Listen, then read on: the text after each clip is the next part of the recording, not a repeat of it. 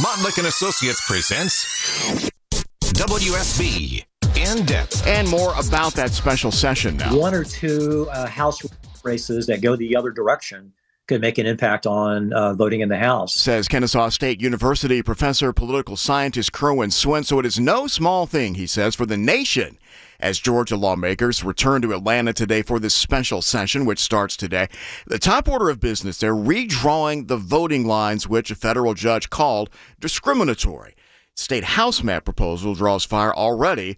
Uh, draws five rather. Majority black districts would force several incumbents into head-to-head matchups in next year's election. It's already under fire. WSB's Veronica Waters asked ACLU lawyer Rahul Garabadu, "What about that?" Our concern as litigants in this case is not really on incumbents or or political leaders. It's mostly on the impact that this has on voters, uh, and specifically black voters who we represent in this case and and like I mentioned before, the fact that that these maps uh, do not produce new electoral opportunities for Black voters in the areas that were of interest uh, is the real problem that we see with these maps.